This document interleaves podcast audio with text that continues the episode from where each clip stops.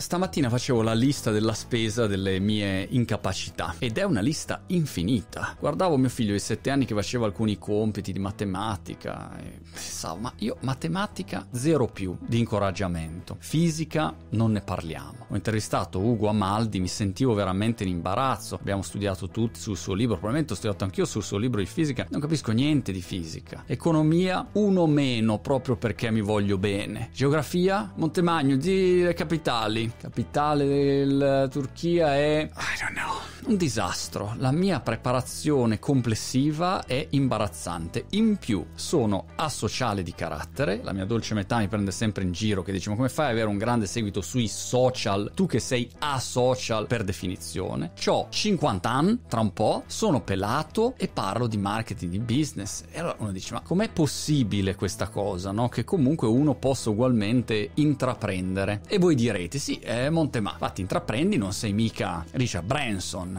ed è vero, faccio delle cose molto piccoline che a volte funzionano e spesso non funzionano. Però questa è una buona speranza secondo me per molte persone là fuori che pensano che per fare l'imprenditore uno debba essere Nembo Kid incastratosi con magneto in un amplesso intellettuale. No, il mestiere dell'imprenditore non è un mestiere legato necessariamente all'intelligenza, anche perché se no tutti gli imprenditori che vedi in giro sarebbero dei fottuti geni. E invece non è così. Quanti ne conoscete voi che magari neanche sanno parlare in italiano. C'è della gente grezzissima che io conosco, che li vedi e dici: Ma come questo?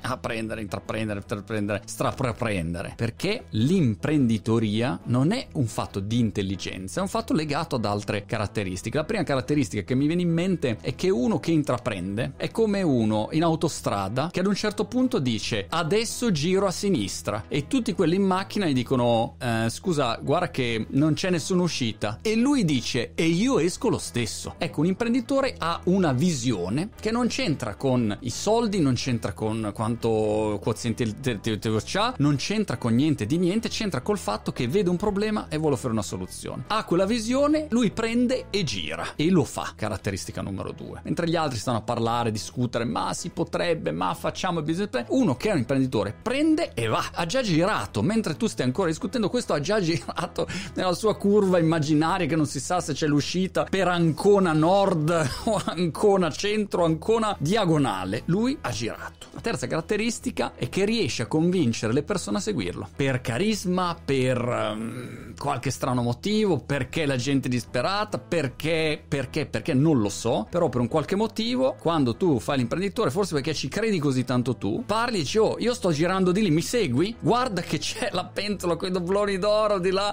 c'è tutto quello che ci immaginiamo e a un certo punto qualcuno riesce a convincerlo. Hai quella capacità lì di convincere. Peraltro vi faccio notare che è strano perché quando uno dice ecco ma l'imprenditore però un grande venditore, io conosco un sacco di imprenditori, io per primo nella mia mediocrità, piccolezza, con competenze, con for books, io non sono un venditore, non ti so vendere niente. Se Wolf of Wall Street mi dicesse vendimi la penna, mi dà la penna e io dico ce l'ho la penna qua, non ce l'ho la penna. Vendimi questo rotolo. Guarda, eh, non so cos'è, è uno scotch. Se ti piace bene se no vai a fare in culo. Questa è un po' la mia ricetta di vendita, non so vendere. E allora non è che devi per forza essere un venditore, devi essere uno però vede una direzione e convince altre persone e lo fa. E quarta caratteristica fondamentale, quando giri per quell'uscita lì che ti sembrava la scelta giusta e purtroppo quando hai svoltato ti trovi in pieno muro davanti, ti schianti, lì si vede la differenza tra uno che nelle vene ha il sangue intraprendente e uno che invece vuole avere il posto fisso, tranquillo, sicuro che anche se lo pagano una miseria e lo trattano di merda, però è felice così perché almeno so, ho la sicurezza, fisicamente, mentalmente si sente sicuro. No, uno che intraprende invece si schianta contro il muro e la prima cosa che pensa dopo che si è un po' leccato le ferite quella di dire ma senti, adesso mi ricostruisco l'auto, vado in autostrada e la prossima volta giro un 10 metri più avanti e speri che magari il muro che prendi, se lo prendi,